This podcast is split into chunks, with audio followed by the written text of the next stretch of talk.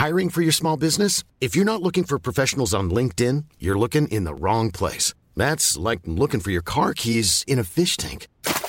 LinkedIn helps you hire professionals you can't find anywhere else, even those who aren't actively searching for a new job but might be open to the perfect role. In a given month, over 70% of LinkedIn users don't even visit other leading job sites. So start looking in the right place. With LinkedIn, you can hire professionals like a professional. Post your free job on linkedin.com slash people today.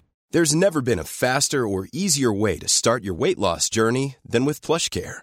PlushCare accepts most insurance plans and gives you online access to board-certified physicians who can prescribe FDA-approved weight loss medications like Wigovi and Zepbound for those who qualify. Take charge of your health and speak with a board-certified physician about a weight loss plan that's right for you. Get started today at plushcare.com slash weight loss. That's plushcare.com slash weight loss. plushcare.com slash weight.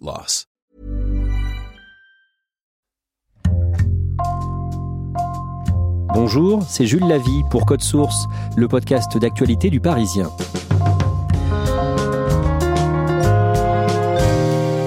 Il y a deux ans, sa réélection au poste de maire de Paris semblait compromise. Aujourd'hui, elle rêve de se présenter à la prochaine présidentielle. Comment Anne Hidalgo se prépare pour 2022 Élément de réponse avec deux journalistes du Parisien, Marie-Anne Guéraud de l'Agence de Paris et Julien Dufay du service politique.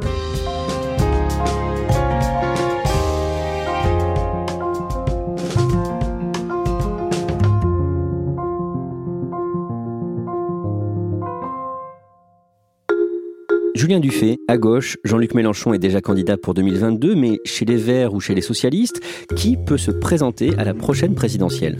Chez les écologistes, euh, il y a l'eurodéputé Yannick Jadot, il y a euh, le, maire de Grenoble Éric Piolle, qui euh, lui aussi cache de moins en moins ses ambitions, il y a une autre candidate qui est l'ex numéro 2 du mouvement Sandrine Rousseau. Alors ces trois-là vont devoir en théorie se départager lors d'une primaire ouverte chez les écologistes.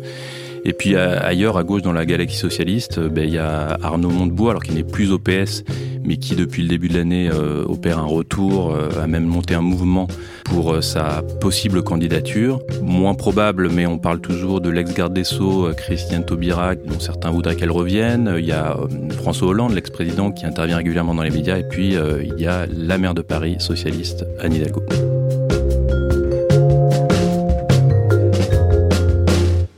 Au PS, beaucoup veulent éviter une primaire, en grande partie parce qu'il y a le précédent de 2017. Rappelez-nous cet épisode d'un mot.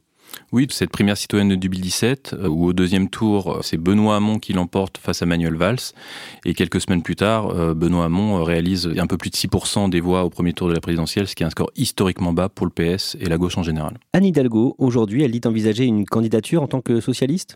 Alors, elle ne renie pas son appartenance euh, évidemment au Parti socialiste, mais euh, comme beaucoup, elle se place au-delà des partis. Euh, elle veut notamment agréger les écologistes, en fait occuper l'arc, enfin l'espace politique entre Jean-Luc Mélenchon et Emmanuel Macron. Le problème, c'est que sur cet espace, il y a aussi, bah, par exemple, Yannick Jadot. Être maire de Paris, c'est être maire de toutes les Parisiennes et de tous les Parisiens.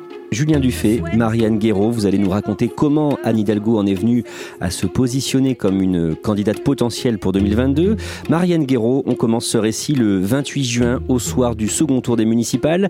Anne Hidalgo est réélue largement à Paris. Absolument, elle a remporté finalement le second tour avec 48,70% des voix, donc euh, c'est un très bon score et puis c'est surtout inespéré parce que rappelez-vous que deux ans plus tôt, euh, bah, tout le monde l'a donnée plutôt perdante à Paris. Hein. Elle avait beaucoup de dossiers euh, problématiques sur son bureau, un mode de gouvernance qui était très critiqué, donc personne ne pouvait se douter que en 2020 elle serait réélue avec un aussi bon score. Croyez-moi, cet avenir sera à la hauteur de nos espérances. Alors vive les Parisiennes, vive les Parisiens et vive Paris et merci Le début de son second mandat est marqué par l'affaire Christophe Girard, son adjoint contraint à la démission, vivement critiqué pour avoir soutenu dans les années 80 l'écrivain ouvertement pédophile Gabriel Matzneff. Julien Dufay, on en revient à Anne Hidalgo le 21 juillet à Tours. Elle participe au lancement d'un réseau des grandes villes gérées en commun par les socialistes et les Verts. Euh, oui, c'est une initiative commune donc d'Anne Hidalgo et du maire de Grenoble dont on a déjà parlé, Eric Piolle. Donc c'est un réseau euh, qui s'appelle Cité en commun. Il est lancé à Tours avec des maires écologistes euh, élus par exemple à Bordeaux ou Poitiers en juin, mais aussi des maires socialistes hein, de Rennes ou Nantes par exemple. L'objectif affiché, c'est de partager des bonnes pratiques, c'est de faire pression aussi sur le gouvernement pour accélérer sur l'écologie. Mais ces maires se demandent si la gestion commune euh, écologiste et socialiste euh, dans ces villes ne pourrait pas avoir euh, un avenir à la tête du pays. Le 9 août, dans le Parisien, vous racontez que dans l'entourage d'Emmanuel Macron, Anne Hidalgo est considérée comme une adversaire sérieuse. Oui, dans l'entourage du président, on a bien vu qu'elle avait été réélue confortablement, qu'elle pouvait voir plus loin. Hein. L'hôtel de ville à Paris, ça peut être un tremplin politique. On l'a vu euh, notamment avec euh, Jacques Chirac euh, dans le passé. Il y a notamment un poids lourd du gouvernement qui insiste sur son sang-froid. En fait, il dit d'elle qu'elle ne tremble jamais. Personne ne veut la sous-estimer au sein de la Macronie. Marianne Guéraud, à ce moment-là, elle, elle se défend de penser à la présidentielle de 2022 ah bah oui, elle vient d'être réélue à l'hôtel de ville. Hein. Elle est maire de Paris, donc évidemment, elle et puis son entourage continuent de répéter que euh, non, non, non, elle n'a pas du tout d'ambition nationale, qu'elle a son mandat à honorer, qu'elle a aussi les JO 2024 à préparer, autant de grandes étapes euh, à gérer. Et évidemment, officiellement, euh, il n'est pas question d'afficher une quelconque ambition nationale. Le 3 octobre, Anne Hidalgo accorde une longue interview de rentrée aux Parisiens. Elle annonce de nouvelles coronapistes, ces pistes de vélo provisoires le temps de l'épidémie de, de coronavirus. Et elle est aussi interrogée sur 2022 alors que jusqu'ici elle disait qu'elle était euh, très attachée à son mandat de maire, qu'elle était élue pour servir les Parisiens. Là, quand on l'interroge sur la présidentielle, elle commence à dire qu'elle prendra toute sa part. Donc euh, on commence déjà à se dire bon ben ça y est, euh, la réflexion est engagée et elle commence petit à petit à bien expliquer qu'il euh, faudra compter avec elle euh, pendant cette bataille. Mais dès le lendemain, un sondage IFOP est publié dans le journal du dimanche. Sans surprise, il donne Emmanuel Macron et Marine Le Pen en tête au coude à coude au premier tour. Et cette photo de l'opinion à un instant T n'est pas vraiment flatteuse pour Anne Hidalgo c'est un peu une douche froide, hein, parce que le baromètre euh, du JDD explique quand même que 6 Français sur 10 ont encore une mauvaise opinion d'elle, donc euh, c'est pas très flatteur. Et puis surtout, le sondage la met à 9%, donc elle est très très loin d'Emmanuel Macron et de Marine Le Pen. À ce moment-là, malgré tout, son entourage commence aussi à évoquer 2022. Oui, on voit bien euh, que euh, autour d'elle, euh, le réseau commence un petit peu à se structurer. On, évoque des réunions, on voit bien que ses proches commencent petit à petit à échafauder une organisation pour préparer les mois à venir et les prochaines étapes que Anne Hidalgo, candidate à la présidentielle, va devoir franchir. Julien Dufay, à ce moment-là, plusieurs personnalités socialistes parlent d'elle comme une candidate potentielle sérieuse. D'abord parce que à la rentrée, finalement, il y a aussi des prétendants socialistes que certains attendaient qui ne se sont pas manifestés. On pense à l'ancien euh, Premier ministre Bernard Cazeneuve ou à Christiane Taubira. Et donc, euh, ben, on commence à se dire, euh, pourquoi pas elle Il y a des poids lourds ou des ex-ténors du Parti socialiste comme Jean-Marc Ayrault, l'ancien Premier ministre, qui en parlent. De plus en plus de présidents d'exécutifs locaux. Et même donc le premier secrétaire du Parti socialiste, Olivier Faure, qu'on sait plutôt prudent, mais qui déclare que euh, elle pourrait faire euh, une bonne présidente qui euh, mènerait les Français vers la transition écologique. Anne Hidalgo, c'est votre candidate pour 2022 Je pense que ce serait une excellente présidente de la République. Je ne sais pas si elle sera candidate. Marianne Guéraud, à partir de là, l'opposition municipale dit qu'on ne la voit plus au Conseil de Paris. Et oui, il faut pas oublier que face à elle, au Conseil de Paris, il y a Rachida Dati, qui était candidate à la mairie de Paris et qui a bien l'intention de continuer à être archi-offensive à l'encontre d'Anne Hidalgo. Et le groupe euh, de Rachida Dati va s'amuser, là, euh, très vite, dans le courant de l'automne, à poster des photos sur Twitter euh, pendant les séances du Conseil, en montrant que Anne Hidalgo n'est pas au perchoir, qu'elle a été au début de la séance présente pour animer le début des débats, mais que très vite, elle repart et que ce sont ses adjoints qui prennent la suite et qu'Anne Hidalgo, elle, disparaît. Donc, ça y est, Anne Hidalgo est déjà repartie. Les affaires parisiennes ne l'intéressent pas. Elle doit déjà préparer la présidentielle. Je vous propose à présent de procéder au vote. Le mardi 17 novembre, le Conseil de Paris décide de donner à un lieu parisien le nom de Samuel Paty, le professeur décapité à Conflans-Sainte-Honorine un mois plus tôt par un terroriste islamiste. Le Conseil de Paris délibère sur un lieu de la capitale portant le nom de Samuel Paty. Mais le vote ne se passe pas comme prévu. Monsieur le Président. Chaque euh, président de groupe prend la parole, évidemment, pour euh, donner l'avis de son groupe euh, concernant cette cette décision de rendre hommage euh, à ce professeur euh, assassiné. Tous les groupes sont d'accord pour dire qu'il faut évidemment euh, rendre hommage à Samuel Paty. Néanmoins, il y a une petite réflexion de Fatoumata Kone, la présidente du groupe écologiste au Conseil de Paris, juste avant le vote. Je souhaite rappeler qu'une délibération qui date du 9 décembre 1938 précise qu'il n'est pas autorisé de dénominer une voie au nom d'une personne qui est décédée depuis moins de 5 ans. Et là, on voit qu'Anne Hidalgo est crispée. Je regrette euh, votre position. Et, euh, reproche euh, à Fatoumata Kone cette prise de parole qui semble donner l'impression que les écologistes restent quand même réservés sur cet hommage. Le vote a lieu et il apparaît qu'il y a des élus qui votent contre cet hommage ou qui s'abstiennent. Et très vite, vu la réserve émise par Fatoumata Kone, des élus vont laisser entendre que ce sont les écologistes qui finalement se sont retirés et n'ont pas voulu voter l'hommage à Samuel Paty. J'avais précisé lors de ma prise de parole que le groupe écologiste de Paris votait pour ce vœu, ce qui a été le cas. Donc je voudrais effectivement qu'on puisse démontrer que le groupe écologiste de Paris a bien voté pour ce vœu, puisque la situation prend une ampleur vraiment désolante. Il y a eu 141 votes pour, 20 abstentions. On sait pourquoi il y a eu autant d'abstentions sur cette idée qui semblait pouvoir mettre tout le monde d'accord? Quand on appelle très vite l'hôtel de ville pour savoir ce qui se passe, pourquoi il y a eu autant d'abstention, la réponse qu'on nous fait, c'est non, non, pas de panique, il y a eu un bug informatique, il faut rappeler qu'on est en pleine épidémie, que le Conseil de Paris se tient pour partie à distance pour certains élus.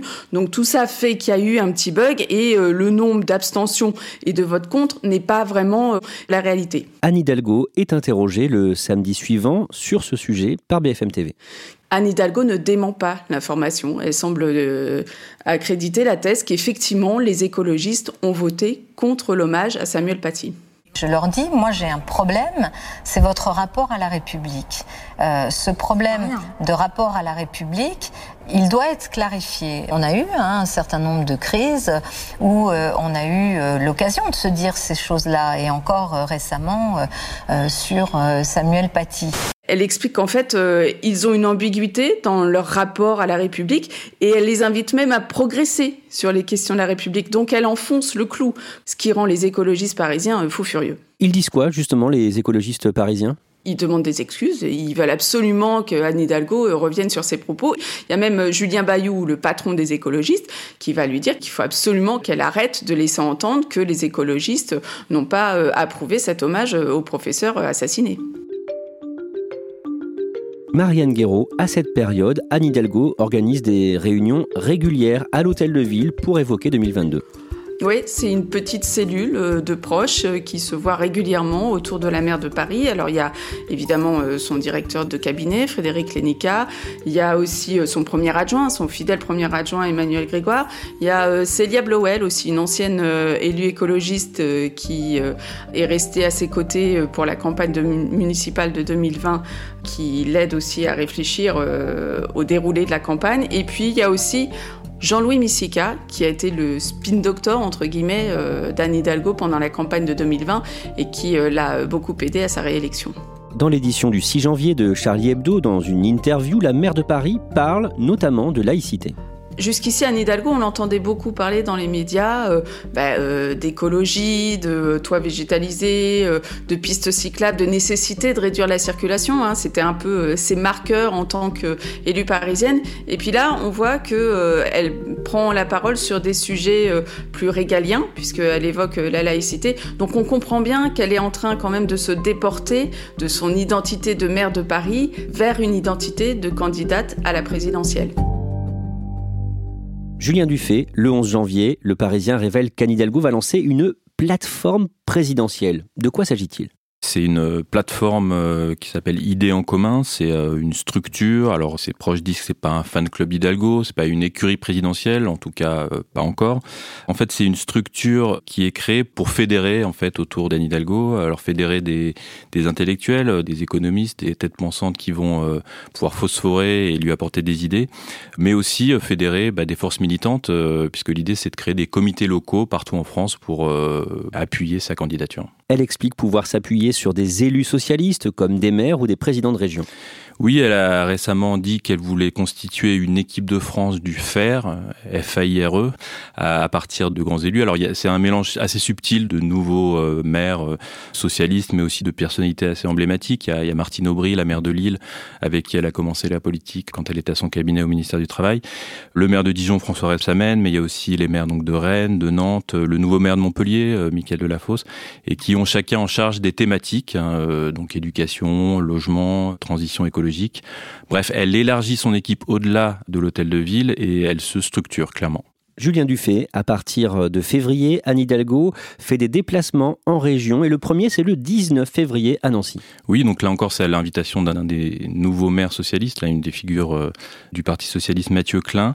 Donc elle va, euh, elle va se rendre dans un hôpital, euh, voir des soignants pour évoquer la question de l'hôpital public. Elle va aller ensuite aller sur le, le campus à la rencontre d'étudiants où elle va défendre l'idée d'un RSA jeune pour les moins de 25 ans.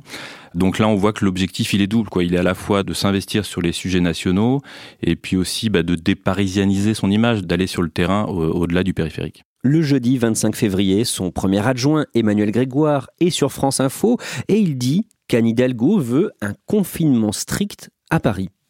Alors on est quelques minutes après euh, la conférence de presse de Jean Castex du 25 février où il répète qu'il veut tout faire pour éviter un confinement. Et là, donc le, premier adjoint d'Anne Hidalgo, à plusieurs reprises, va défendre en fait euh, un, confinement strict euh, dans la capitale de trois semaines. Ne faut-il pas mieux poser la question d'un durcissement du confinement à court terme, de façon à vraiment redonner de l'oxygène et avoir la perspective dans trois semaines de tout réouvrir? Il va dire que c'est la seule solution et que euh, les mesures de couvre-feu sont des demi-mesures qui ne sont à la fois inefficaces et qui pèsent sur le moral des Parisiens et des Français. Marianne Guéraud, que se passe-t-il dans les jours qui suivent?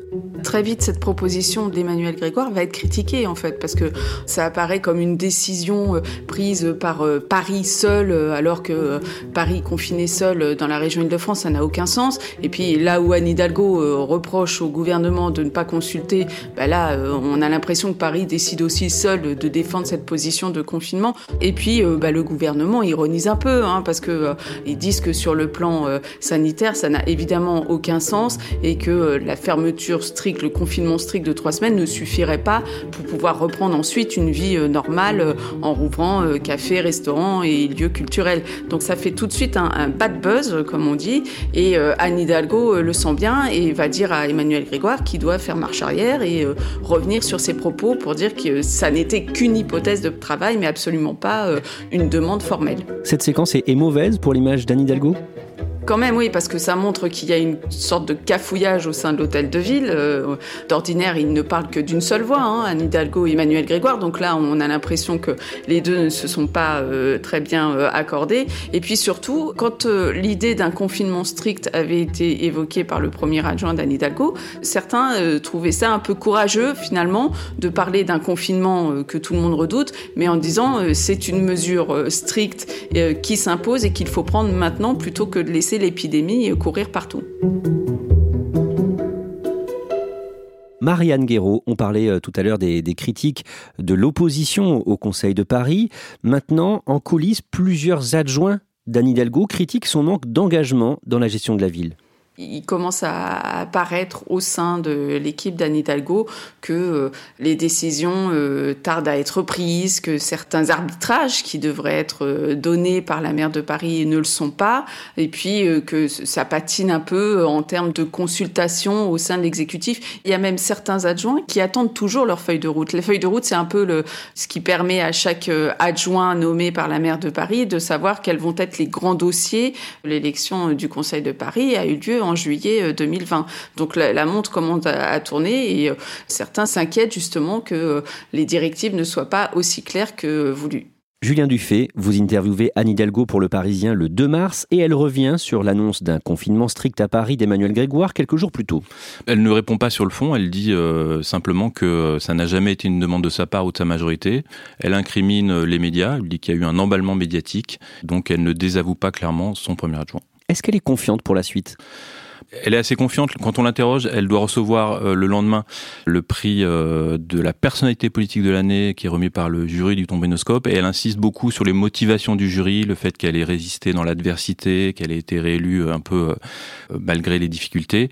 Ça a l'air de la, de la motiver. Et même quand on le fait remarquer bah, les sondages qui sont pas très bons, elle dit que si elle avait écouté les sondages il y a deux ans, elle ne serait, serait pas représentée à la mairie de Paris, elle n'aurait pas été élue. Donc elle croit en sa bonne étoile. Quand est-ce qu'elle décidera de se lancer réellement ou non pour la présidentielle de 2022 bah, toujours dans cette interview, elle donne rendez-vous à l'automne. Elle nous dit on, se, on aura peut-être des choses à se dire à ce moment-là. Euh, donc elle veut, dans l'idée, euh, multiplier les déplacements, installer euh, l'idée d'une candidature, que ça infuse dans l'opinion pour, si les sondages sont bons, si sa candidature prend, se déclarer à l'automne. Marianne Guéraud, d'un mot, pour l'instant, c'est quand même un départ poussif pour Anne Hidalgo? Elle est en train de poser les jalons de sa candidature. On ne peut pas encore euh, juger de savoir si euh, la candidature est solide ou pas. Là, elle, en est à ses débuts. C'est un peu les balbutiements. Alors certes, on l'a dit tout à l'heure, hein, l'enquête d'opinion dans le JDD euh, montrait que 6 Français sur 10 avaient encore une mauvaise opinion d'elle. Mais à côté de ça, elle progresse quand même. le, nombre de bonnes opinions de la population progresse de 5 points. En termes d'envergure présidentielle, c'est pareil. Elle progresse là aussi. Elle gagne 7 points. Donc on peut dire qu'elle est en train petit à petit euh, de s'installer euh, dans la posture de future candidate de gauche et euh, les mois prochains diront si son pari peut être gagné ou pas.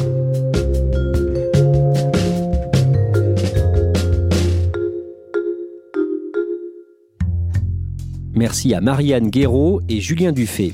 Cet épisode a été produit par Marion Botorel et Thibault Lambert. Réalisation Julien Moncouquiol.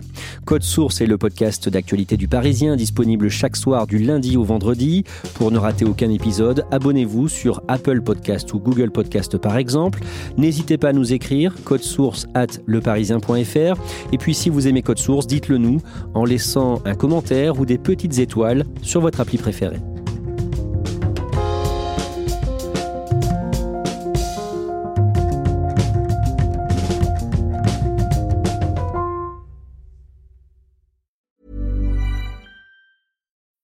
When you need mealtime inspiration, it's worth shopping Kroger, where you'll find over 30,000 mouthwatering choices that excite your inner foodie. And no matter what tasty choice you make, you'll enjoy our everyday low prices, plus extra ways to save, like digital coupons worth over $600 each week. You can also save up to $1 off per gallon at the pump with fuel points. More savings and more inspiring flavors make shopping Kroger worth it every time. Kroger, fresh for everyone. Fuel restrictions apply.